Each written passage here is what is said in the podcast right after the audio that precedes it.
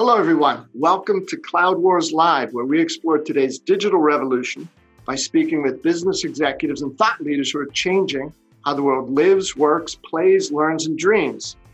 We've got an in studio episode today with Tony Uphoff, the CEO of Thomas, who's here for another episode of Uphoff on Industry.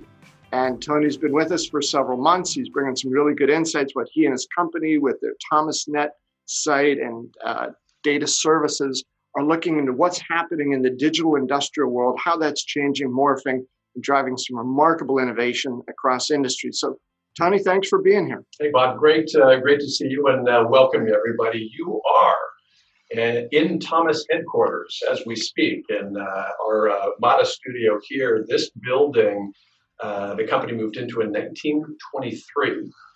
121 year old company, and we've been in this building basically since 1923. And talk about technology and innovation. The founder of the company moved into this building because it was the only building in New York City that had steel reinforced floors. And he wanted to be able to control his own printing. And printers back then were, weighed two tons. And so he moved into this building. And theoretically, we've been there ever since. So welcome. Thank you. you. No, it's remarkable that a century, and to think back when you know the challenges that businesses have today as they think about stuff one of the things they don't have to think about is i got to have my own printing press here. Right. i have to have my own electrical generation plant. Yeah. But at the time that was probably quite cutting edge. It, it wasn't uh, uncommon and, and, literally the company history dates back to during uh, the world war. Um, the, on behalf of uh, major suppliers, they lobbied the government to get more paper for Thomas because it slowed down the industrial economy because buyers didn't get their directories to be able to make informed purchases from. So it's, it's really, I can go on and on, but the history of the company is really remarkable and still family owned company, no outside investors, really kind of a remarkable, uh, an American business story, really. It is, and Tony, just take us another step in that direction too, because what had initially been a, a classic media company, now you and uh, the other members of the management team here have pushed it forward into a new era of data, data yeah. services, and insights. We've been the leading resource for industrial product and supplier um, sourcing since the inception. And obviously, that was print for many, many years. And Thomas was one of the first companies that went online with early websites, and they experimented with CD ROM delivery before that. and then over time, what the company realized is not only was it really an online and a technology company, but the amount of data we were starting to capture, primarily to help buyers find exactly what they were looking for and to help suppliers find the right kind of buyers for their products and services. But the data itself becomes has become so incredibly valuable that over time the company started to evolve into really a data and platform company. So from a, a print directory to a website to now really a data and platform company. And as a result, when you walk around the halls of this company, you're just as likely to bump into a software developer uh-huh. as you would be of somebody that's a, a, data scientist, as you would be somebody who, you know, is, is producing some sort of actionable content for the, the industrial market.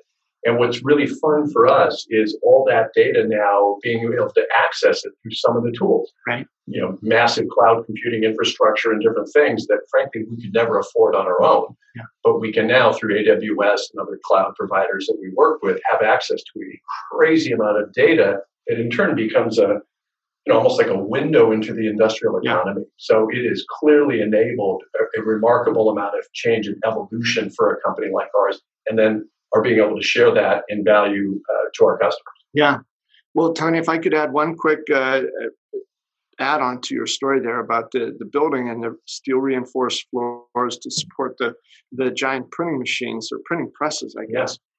So 20 blocks south of here, uh, Google's first New York headquarters, right, was an yeah. old uh, bus garage for the, the Port Authority.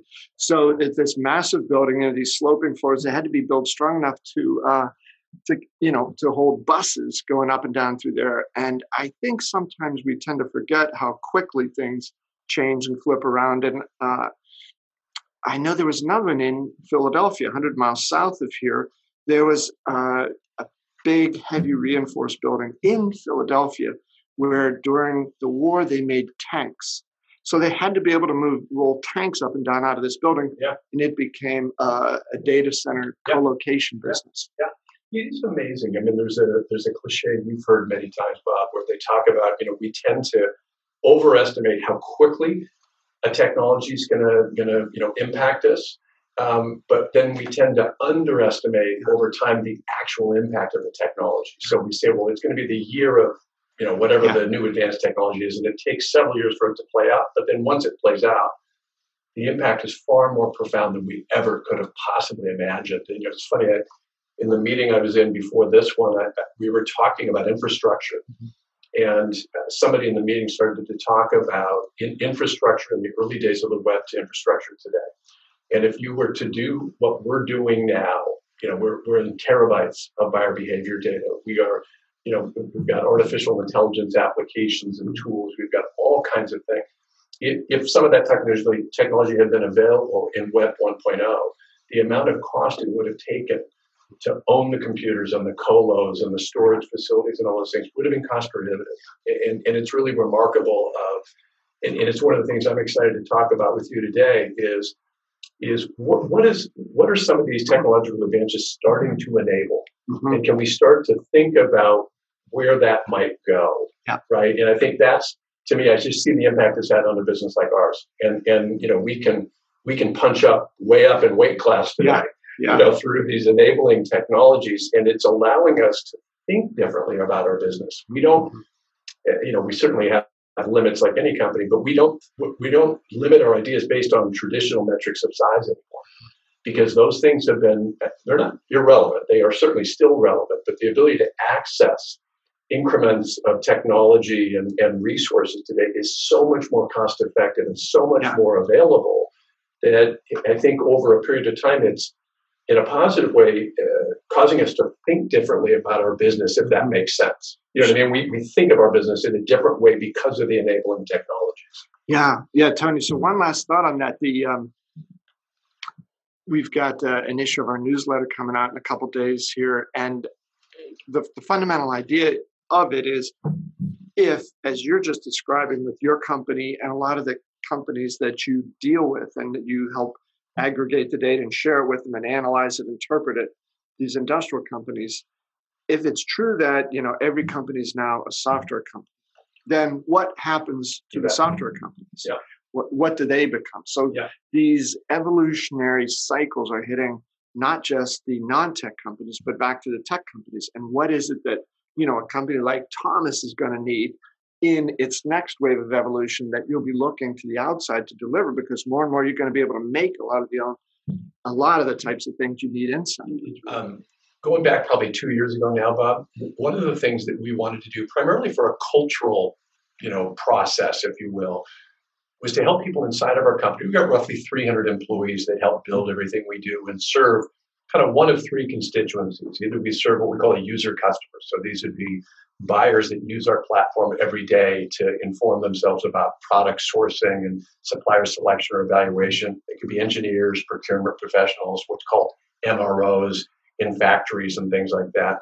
Um, and then we have an advertising customer. They would be product providers or suppliers, right? And then the third is partners of ours that help us with our business. And we took all 300 employees of the company through a customer success workshop where they had to identify which of those customers that they focus on, and then any potential barriers or friction areas in serving that customer. And I'll tell you what was remarkable about it, Bob, and I didn't see this coming, was a lot of people who had been here a while didn't realize that we weren't leveraging in our own internal business systems. We did on behalf of customers, but we weren't leveraging our own internal business systems in a way that best served our customers and our business. And it was really remarkable. Simple example. Yeah we were still using on-premise financial software that was it, you know that was so dated and cumbersome and difficult and an order entry system that was dated and as we identified that it was remarkable how many people kind of got the point of irony of cobbler's children yeah hey we're yeah. doing these fantastic things for our customers why don't we start to use this technology uh-huh. and, and i use it as a small vignette about how culturally it really helps so many people in our company kind of step back and go I need to think about the business differently because yeah. they hadn't thought of the enabling technology in what they did in billing or you know processing a customer order. They didn't think about tech that way. They thought about tech on behalf of the user or tech on behalf of an advertiser. And I know that seems like a small thing. It is really changing the way people think. Some of the best ideas we have right now are coming out of functions of the business that you wouldn't think have anything to do with tech or anything to do with product, but they're identifying a business process that we can make better or take the mm-hmm. friction out or improve the accuracy of because they now understand that technologies that are available to us are much more powerful and flexible than they've ever been. Yeah, it's a it's a great parallel to some of the things that are going on with, uh, you know, not just in a company like yours, from media to platform to data and services like that. The companies you cover, the partners you deal with, everybody's internal value uh, value capabilities are changing because the outside world's changing so fast too. And that's one of the things I think sometimes people, some companies feel see that it's not a steady state that they operate in. As they change they by necessity change who they buy from who they sell to who they work with who they partner with. As those companies are changing to it comes back in. So this need for uh, whether it's an industrial company a financial services company healthcare whatever to, to be able to be in some ways like masters uh, of their own destiny and be able to control some of that as you've said it affects not just what you sell what you make but how you think about who we who your company is and where it can go into the future. So um, I know you've got some great things to talk about today. What, what's top of mind for you? Well, you know, perhaps as a segue, I pick up on a couple of things you just said, Bob. I think one is um, you have often used the phrase of um, what business are you in? And, and I think to a certain extent, you and I are starting to touch on that, right? And you used yeah. to use that as a, as a way of illuminating from a very powerful point of view of hey, technology is is either creating new competitors or it's creating new market opportunities, mm-hmm. and it oftentimes, um, hopefully in a positive way, forces you to stop and say, hey, what business am I really in today? You know, the old example, am I in the train business or the you know the transportation industry or something? That's happening in every industry under the sun today, and I think that's a really fascinating dynamic. Second, I think it's redefining some industries, and I want to talk a little bit about that. I think the other thing is the pace of change. And I think what is really hard for a lot of people to wrap their head around is when you get the, I'd argue, the twin pillars of technology and globalization, but when you get the, that in relative orbit, the velocity and pace of change speeds up exponentially. And I think that's a very, um, it's a very challenging, I mean, bit of a cliche, you hear this all over the place, but when you get into the, the guts of a business today, how fast things are changing and how fast things are moving, um, and whether that's new competitors or new market opportunities, I tend to think of the new market opportunities more than you know uh, fear-based competitive yeah. dynamics because I think that's a more powerful way to look at it. But it is it is amazing. I think what in many cases it's it's forcing companies like ours to actually make sure that we're rigorously prioritizing because it's almost like I don't want to say you can do anything, but there's so many opportunities. You want to make sure that you're prioritizing in a way that makes sense, you know, on behalf of your business. Well, there's, I think it's funny, Tony, as you described that, similar context. I, am always puzzled when people say, oh, yeah, well, but th- that's only true in B to C or something like this. Oh, okay. So, you know, uh, the, the fuddy duddies or whatever in the B2B world, you know, they won't be faced with this. And I think it's sort of happening just as fast coming the other direction as those sort of temporary, but I don't think they're so relevant anymore. These constructs of you're B2B and I'm B2C and somebody else is somewhere in between. I think those things are coming down because people want to know, as you were describing earlier, how they buy, where they buy. They want to have a direct relationship, whether there's some intermediaries there at some point.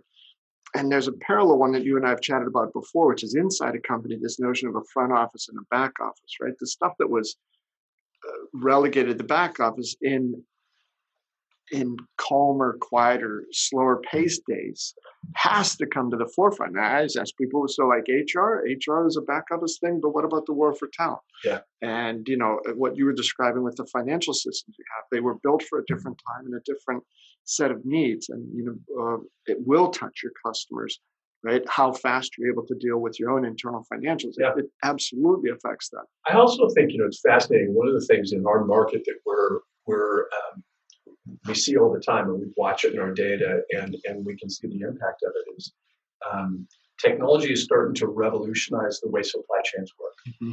right and, and historically if you go back through history if you control the supply chain right you kind of control the industry yeah. right so if you think of retail yeah. as a good example of that you go down through various you know, parts of the business and the biggest challenge you had as a new entrant is you couldn't tap into the supply chain so he who owned the supply chain could dominate or win a market. Well, the cost of entry into a supply chain is so much less expensive today, but it's also becoming increasingly decentralized. So, as a simple example, we have examples of companies that are using ThomasNet and they're stepping into markets that they've never played in, and they're sourcing packaging companies, fulfillment companies, and 3PL, uh-huh. right? Logistics uh-huh. companies, and they're going from very small companies to very large companies in a relatively short period of time. So the days of well, I can't get into retail, or I can't get into uh-huh. this distribution channel, I can't get into that supply chain. Some of that still exists, you, you know, as yeah. you well know. But I think those barriers are starting to break down a little bit, and and I think it creates a, really a, a, remarkable series of opportunities. And I, I wouldn't be surprised, and we're certainly seeing in the industrial markets, we may start to see over time a new level of entrepreneurialism where I'm not saying it's easy to start a company, but I think the barriers of entry around being able to source, which has always been the tough thing, and then tap into a supply chain, I think those barriers are coming down. I wouldn't say they're completely yeah. down, but I think it's easier today than it's been in the past. And you take that and combine some of the new technologies that maybe a startup is perhaps in some cases more uh, more readily able to weave into what it's doing yeah. more quickly like that that are really making a difference. So there, there's I, I, sure agree with you though on it's it's an opportunity driven market right now, yeah. not one of fear. Yeah, you know barriers to entry. So, so one of the things that we've been looking at, and, and I was looking forward to chatting with you a little bit about it. So, if you, if you think of this idea of where we are in, in technology, and we tend to be myopically focused on the industrial and manufacturing marketplaces, is we're spending a lot of time thinking through, based on the data of, you know, the, the old Wayne Gretzky line is where's the puck going, and, and what do we see? What I wouldn't call predictions, but what, what sort of um, ideas can we, you know, uh, kind of imagine about where some of the parts of the market are going to go? And we've been spending a fair amount of time looking at the role and the function and the impact of engineering. And if you if you look in the markets that we operate in, they use the term Industry 4.0, which we've talked about before on on Cloud Wars Live, is fundamentally, depending on whose you know description you want to use, it is the, the fusion or convergence, if you will, of these remarkable technologies mobile, cloud computing, uh, digital technology, sensor based technology, and then that convergence with traditional uh, industrial products and services. So the examples of you know the average jet engine sending so much data back to the manufacturer of the engine as opposed to the pilot is a great example and creates maintenance and all kinds of fantastic things. We have a big customer of ours that, believe it or not, makes screws that go into um, you know absolutely cannot fail environments. They have sensors in the screws so they can actually communicate back and forth. So we're starting to see this take off so we're starting to spend some time about okay so based on that where, where might we see some really interesting innovations in engineering and we've been looking at things like aerospace engineering mm-hmm. you know we're now going to open up the ability as crazy as it sounds to maybe do things on other planets and connect into things happening outside, you know, the atmosphere of this yeah. earth, and then controlling that engineering from here and, and reaping the benefit of it. Yeah, Tony, I, as you were describing that, I was thinking about, um, you know, what happens when you sort of slip these earthly bonds. And um, there was, uh, oh, 15, 20 years or so ago, I was doing something at, at Carnegie Mellon, and uh, the head of their computer science department was talking about um, how did he put it? I think he described it as he said, yes, he said, in, in the not too distant future, we'll be able to do remote plumbing in your home and yeah. you won't be bound by yeah. the ability of a plumber to get into your home when you're there. And somebody said, no. I said, that, that'll never happen. I said, it's just too complicated. And he said, I believe we just sent a, a rover lander to the moon. He said, if we could send something to the moon, we said, we can fix your plumbing remotely. So it's, it's really just like getting past a little Absolutely. bit this, this sense of constraints yeah. that we have your point earlier about the opportunity driven markets. Yeah. Well, we've been looking at areas where um, there's big need. Mm-hmm. So you start to think about things like agricultural engineering, and not historically a space that you know I spend a lot of time in, and, and likely you spend a lot of time in. But you look at this, and I think this stat is now there's going to be close to 10 billion people on the earth by the year 2050. Mm-hmm. That sounds like a long time away. It's actually not. And so, what a lot of these technologies are starting to enable is the way for us to look at growing food in different ways, to growing food in different environments, to creating a completely different way that we think about agriculture. As opposed to having the physical limits that in many cases we still have today. Certain regions of the country or certain environments can only do certain things from a um, a food supply or a food sourcing point of view. So we, we are just fascinated in trying to understand, you know, where might some of these technologies aid in that?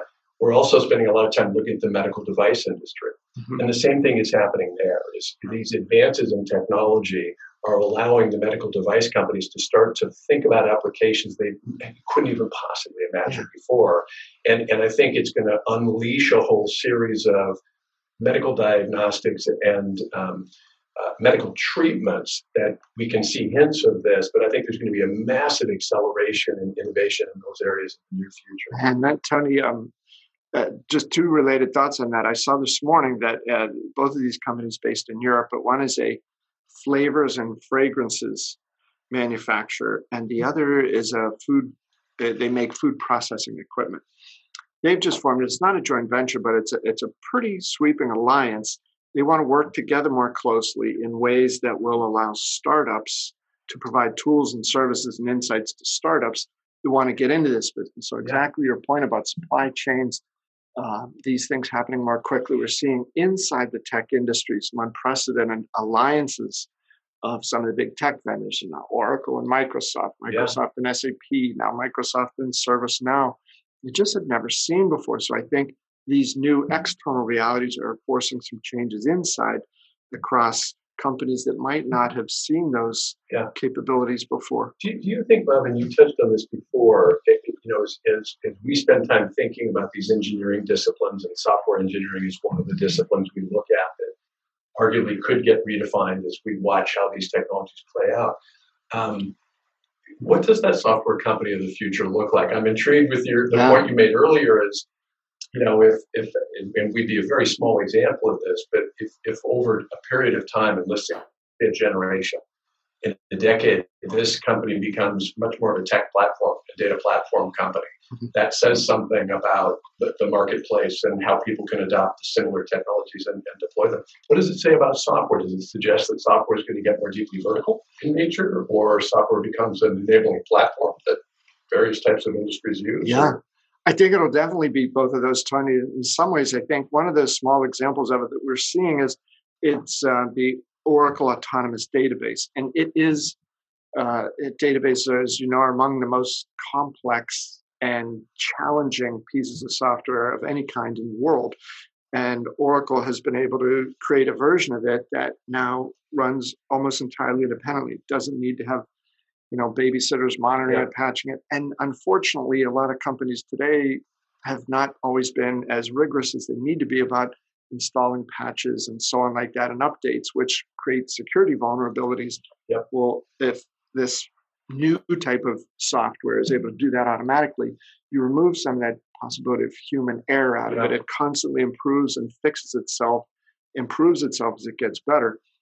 So I think what we'll see in the future, some is that uh, the software is going to talk to software a lot more without human intervention, make it more intelligent. So in the supply chain area, it, it, do you need somebody to type in the software knows this shelf is about to be empty and that supplier has some things ready?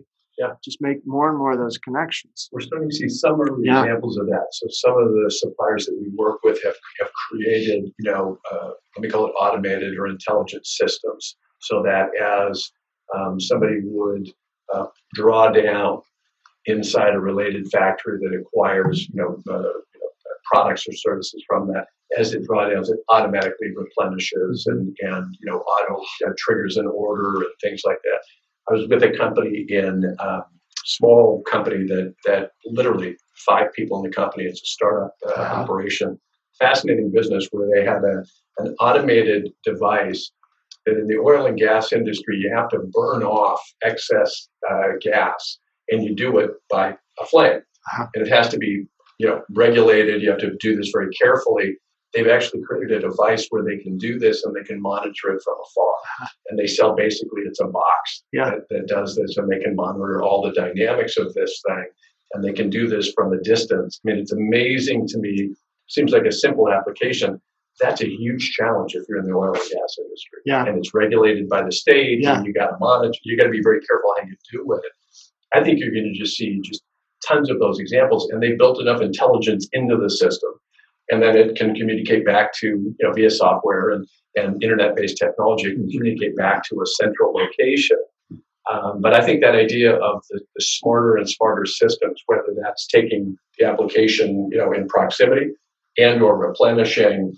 Um, I, I also think there's so much data now from use yeah. that you know uh, I, I, I would like to see software companies actually being able to come back and analyze our use of particular types of software to improve our company, help us become more um, proficient or Yeah. efficient, but also I would imagine just like we monitor the data of every two seconds somebody using our platform, we use that to constantly improve the platform. Right. Right. Yeah, I think there's a lot of work being done in that area. So they don't, uh, you know, the new SaaS programs and cloud software, you don't want a lot of customization, but you want more configuration Yeah. of these 100 available things. We noticed that Thomas only uses 82 of them. So let's turn off these other 18 or and what within those 82 needs to be improved or enhanced. And Tony, I wanted to mention too, you talked about, you know, your exploratory uh, steps into medical devices. I uh, was talking with some people the other day uh, at the University of Pittsburgh, which has a pretty big uh, medical school there.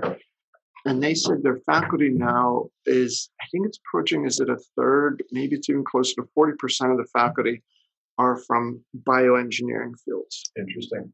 So not the traditional medicine. And so, uh, because I remember I saw the names of a couple of the, the people who were speaking at this event, and they were on the medical school faculty, but they were resident within the uh, the Yeah. engineering schools. And I, said, Yeah. I thought, boy, this is obviously knowledge. So it's becoming quite a trend, and Yeah. more and more, that's the direction those things are taking. A new uh, blending of expertise, new outcomes that can happen in that. And I think then it's like we've been talking about here that the way that that triggers a series of changes in everything that happens, what's possible, how it's measured, how it's used, Yeah. how it's monitored. Yeah. Well, I think you know th- there's a there's a related topic that I wanted to tee up a little bit too. In addition to the, you know, how is this are these technologies redefining certainly in the industrial and manufacturing markets the businesses that some of these companies are in? It's Mhm. fascinating to watch some of our Mhm. customers start to completely rethink, Yeah. you know, what they could provide, what they could offer, and and and how they work with companies. We're seeing subscription or partial ownership or shared ownership or SaaS-like models emerging from services industry. Yeah. Just, just remarkable stuff that's happening. Other thing that I think is interesting, and it, it made me think of it when you, you you brought up the, the university. Um, 2017 was uh, the year that there was a, another generation in the workforce at the exact same time that was of equal size and weight as the baby Ah. boom generation. So, as you know, the baby boom generation, largest generation ever created, largest generation ever studied. Every demographic understanding we have was lifted from a study of the baby boom generation. Well, the millennial generation is of equal size and of equal weight in the workforce, almost exactly 50 50 as of 2017. And we've been studying this as well. So, what we can see in our use case is about 50 50. What we can see is, you know, we know to be true about that generation is they're digital natives. They don't remember a world without the internet Mhm. and they're making demands of people that are different and they're having a, an influence on companies and that doesn't mean they're pushing out the other generation Right. it means they're influencing in a positive way older generations and and we think this is something that's kind of intriguing too and that perhaps a lot of companies haven't started to think about and I'm not a fan of millennials or unicorns, and oh, therefore you have to treat them different. I, I don't buy any. That's, that's sold to you by researchers who are trying to take your money. Um, but I do think understanding a multi generational workforce is an opportunity, and I Yeah. think if if your workforce is multi generational, by definition, your customer set is too. Yes. And we're spending a lot of time talking to our customers of just being aware of that and understanding of it. And it could be as simple as, you know, the millennial generation is not going to put up with a crappy web experience, Mhm. Mhm. right? Whereas an older generation might call the 800 number. Yeah, I couldn't find what I wanted on the website, but I'm going to pick up a you know, the phone and, and call these folks to see if they've got Yeah. and that's a sim- overly simplistic example, but I think that idea of I don't want to go so far as to say you're redefining the workforce, but I think we need to start thinking about the workforce in a bit of a different way because it is changing. Yeah, and Tony, on the other side of that too, uh, there's the the generational uh, balance or rebalancing that you described, but also one of the things that Microsoft is doing this new category of worker called, you know, first line workers. So not yes. first responders, yes. But people who, you know, uh, in re- clerks in retail stores, yep. people in some manufacturers, yep. they've never really had a first-hand experience with technology, but now through mobile phone, they are getting this sort of a sense. And again, I think that's one of those other things too that's driving this notion of front office, back office, just blowing that, obliterating it. Everybody in every part of your company is going to have access to an opportunity to create a better experience for the customer. Yeah. And I think companies that you know ignore that are going to do so at their own peril. And Tony, the other two other quick things I wanted to say about I think a great point that you raised here of this notion of change, and it, it is forcing companies to change. Who am I? What do I do? What business am I? How can I continue to impart new levels of value and relevance to the companies I want to do business with, and be open to new types of ideas. You know, one thing, Bob, I pick up on, I, you've done a, a, fair amount of writing and, and, and picking up on that idea of the, the, the first line worker, yeah, which I think is just absolutely fascinating way of thinking about, um, you know, I guess for lack of a better term, where value is added, mm-hmm. and can we te- enable uh, use enabling technologies to add value all the way through the, I hate this expression, the value chain, mm-hmm. but in a way, mm-hmm. I think of it that way when you describe yeah. it. So that perhaps our experience with somebody, you know, I, the example I always give is, is uh, you, I, I've never seen an industry quite like the restaurant industry, right? So you go into a restaurant, you ask if they have a table available, they say no.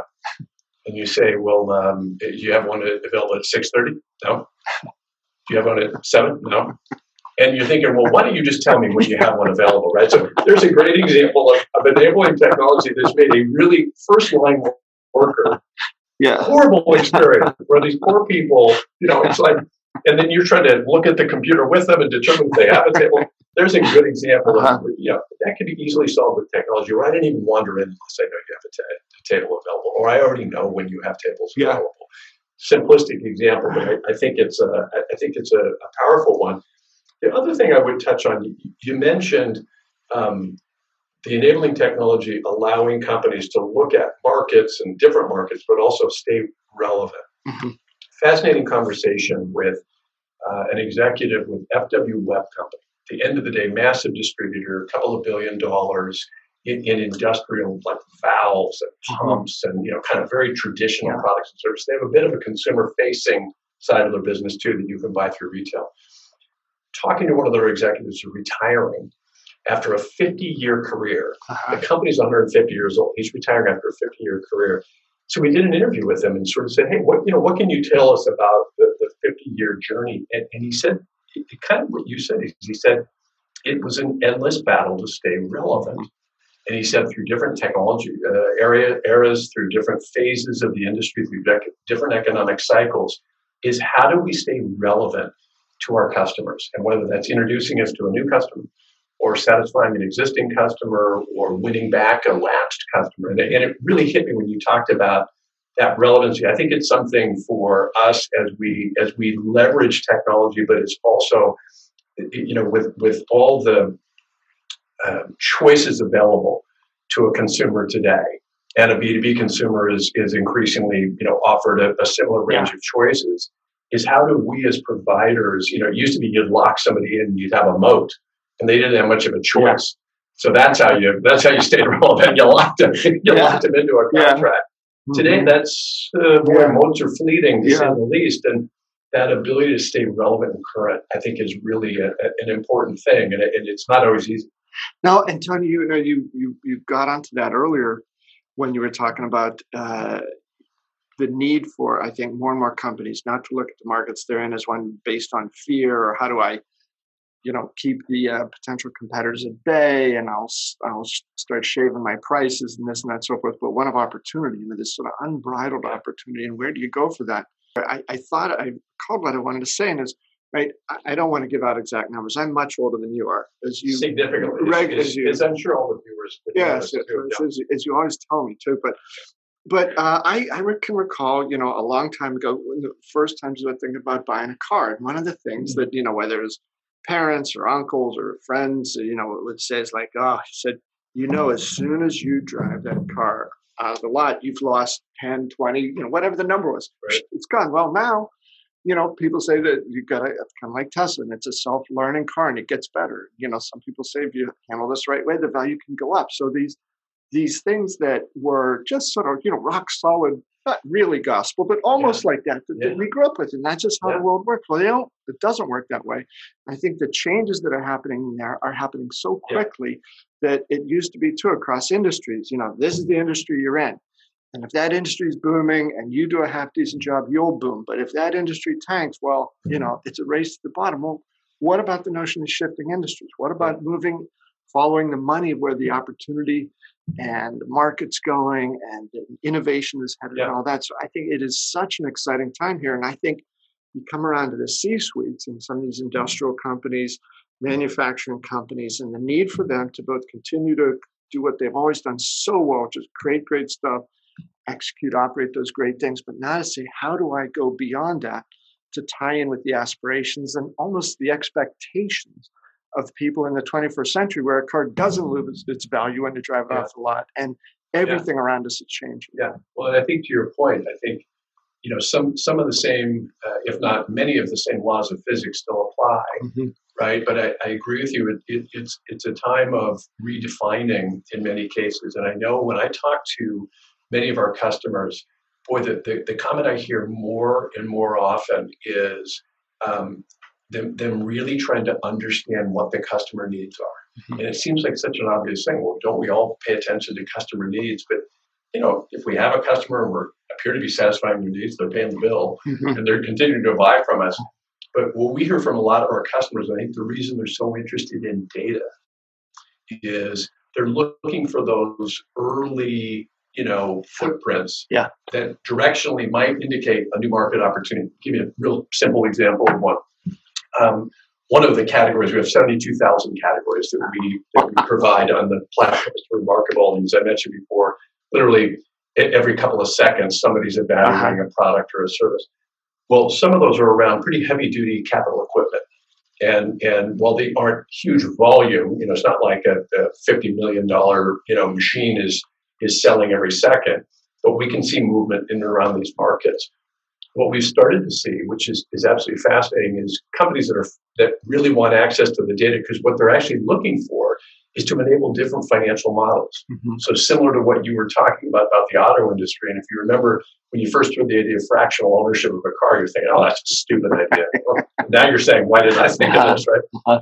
You're seeing very similar things. You're seeing innovation around the idea of how can we provide more access to liquidity or financial instruments that would enable more companies to afford either a portion of a machine yeah. or a full machine, right? Yeah.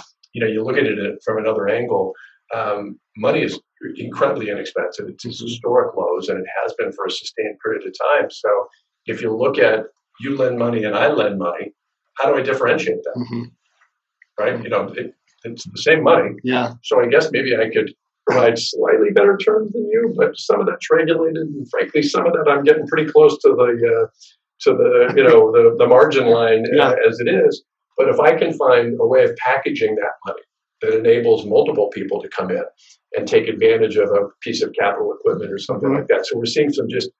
I don't think I would have imagined it in all candor. I should have, but we're seeing some really, really innovative use. And there's a great example where a financial institution primarily based on looking for growth, and they're they're serving an industrial market, and they're thinking, "Hey, we provide loans for capital equipment."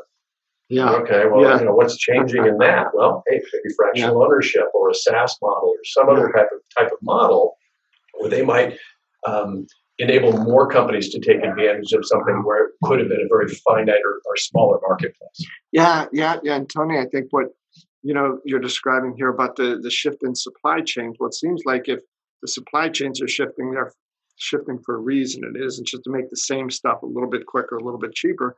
There's going to be new sorts of things that are available. So there's, you know, the financial model that you're describing. I think there's the capital equipment. It, in a year or two or three from now is going to be extraordinarily different from yeah. what it is today. Yeah, I think it uh, was it the the Hannover Messe uh, yeah. two three months ago. Microsoft had a huge presence there. It was very little about Microsoft, but most 80 or 90% of their space was occupied by manufacturing companies, Yeah. startups Yeah. that were involved with some of the technology or cloud-based things from drones to AI to you know logistical optimization programs like that. So that's uh, I, I think you know all those lines about you know the the, the end of manufacturing and the end of industry and all that is has really been quite silly. And it's I think bred of that notion we talked about of we get the sense sometimes that there's that change is not universal, that it's in pockets. When Right. In fact, it's gone on everywhere. And there's always going to be a need to build stuff bigger, better, faster, more interesting, more intelligent, more customized. and being more agile in the process. You know, two two of the categories that are that have been white hot for years are contract design, engineering design, and contract manufacturing. So these would be, Mhm. you know, folks that are coming up with concepts, right? Inside companies. Some are good-sized companies, but for whatever reason, they don't want to take on the infrastructure. So they'll hire a contract design firm Uh-huh. to engineer all the schematics of this thing, and then a contract manufacturing company to build it for them. Whereas, you know, at, you go back 20 years ago, that didn't really exist in the way that we're describing it today. It Mhm. would have been much more of, boy, can we afford to build it? Yeah. Can we afford to buy the machines? Do we have the factory floor space to really get after that? We're finding just you know uh, much more agile approaches into the industry, and I know that's really a software term, but I think it's increasingly something that's going to get applied in some of these slow-moving, lumbering industries that, or so people think, Yes. That are now moving at much more agile speeds and being able to be much more flexible in tapping market opportunities. Yeah, and Tony, as we're getting ready to wrap up, can I ask you, was that term, uh, do you think the agile term was born in the software industry and radiated out from there? Or did the people in the software industry look at what they're doing and say, you know what, if we're building, if we're in fact manufacturing software, are we doing it the right way to meet the modern times? We better borrow from what some you know car companies are doing or other Yeah. manufacturing Yeah. companies are doing. It's a great question. And to your, to your example, the very first time I heard the term youth was actually around the auto industry. Yeah. Some of the, the stuff that, uh, you know, Drucker and others studied about those stages where particularly uh, a lot of innovation happening in Japan around, you know, the, the way they automated factories and the way that they worked and small teams and different things that they created. That's actually the very 1st Wow. time I heard the term agile and it wasn't applied to software. It was actually applied to factory and Yeah. and, and um, not just automation, but the way that te- particularly teams worked and the idea of managing the the, the, the um, team participation and engagement around you know uh, building and Mhm. manufacturing. But now it seems like it's been uh, I don't know uh, uh, adopted, I guess, by the software industry certainly. Well, it has, and you know, the software industry is becoming so big, right? And and maybe we had talked about this before, Tony. I'm not sure, but I think it was several months ago that uh, uh, Microsoft CEO Satya Nadella, which owns LinkedIn, he said for the first time ever they have seen in the LinkedIn statistics that non-tech companies are hiring more developers than tech companies are. So the I, I did not know that. That is fascinating. yeah, more developers going into industry than uh, uh, other than outside of tech than into tech. So, um, You know, which we should have predicted, Bob, if you think about it. You know, now that you hear that, Yeah. I'm kind of like, wow, that's amazing. But then I stop and go, well, wait a minute. You know, at the end of the day, and, and you and I have had a ringside seat on the impact that Yeah. technology's had, particularly in business, for, for many years now. We've, we've been very fortunate to watch this, these dramatic transformations that it's enabled. When you look at that, at some point, you and I used to talk about this of, you know, it, it changes the business you're in. It doesn't Mhm. mean you're a quote unquote tech company, Mhm. but if you're not really, really fluent Mm-hmm. in technology and that technology is a core part of your competency, Yeah. then you're going to get left behind. And that may not be true in 100% of industries today, but boy, it's increasingly true. And, and I know certainly, you know, as somebody who runs a 121 year old company that I think has always been technically adept and Yeah. innovative, but Yeah. we certainly felt that it, if we don't continue to stay relevant and current in understanding how to harness and leverage technology to delight our customers, we're not going to be as relevant for the next 121 years right, uh, as Right. we were in the previous. So, Tony, can I ask you as sort of as a last word question? You know, your response to this: if uh, business people, executives think when you hear them say, "Oh, that's that's not who we are. That's not what we do." I think that there are cases where that applies, but more and more, I think that can be a dangerous point of view to have. Yeah, I, couldn't agree with you more. And, it's funny, I, I just from a to try to stay relevant and fresh as a leader, I spend a lot of time you know, learning and studying and challenging my assumptions. And one of the things that I, have returned to over the last couple of years is the study of cognitive bias. Mm-hmm. Because it's so easy to, we all have it, right? No, we don't. I, I yeah. what do you mean by that? Not me.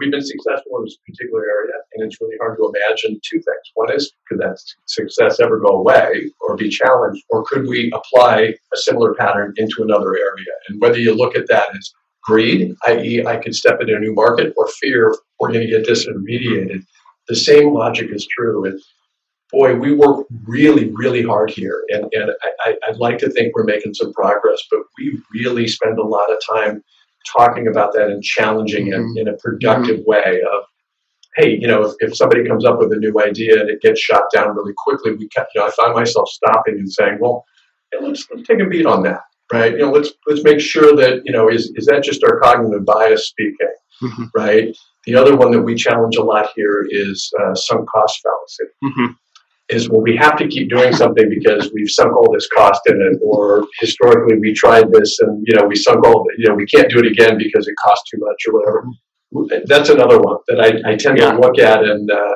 certainly look in the mirror and challenge myself, let alone yeah. challenge other execs at the company. Yeah, and uh, we hope that some of the new tools coming out today, these new types of things, will help us see these different approaches. But uh, you know, the sunk cost thing, I, my brother, the uh, sort of economist guy, he says it's like somebody who swims two thirds of the way across the English Channel and then says, uh, "I can't finish. I'm going to go back." I remember that one. I love that. Yeah, it doesn't add up. Well, brother, thank you very much for opening up your studio here at Anytime, Thomas. It's, yeah. As always, Tony, great conversation. Thank you. Thank you, Bob. Great to it's see you. Well, thanks to all of you folks out there who've tuned in with us. Uh, we hope you'll come back next time for next episode of Uphoff on Industry. And please share your feedback with me, Bob Evans PA at gmail.com. Thanks a lot. We'll see you next time.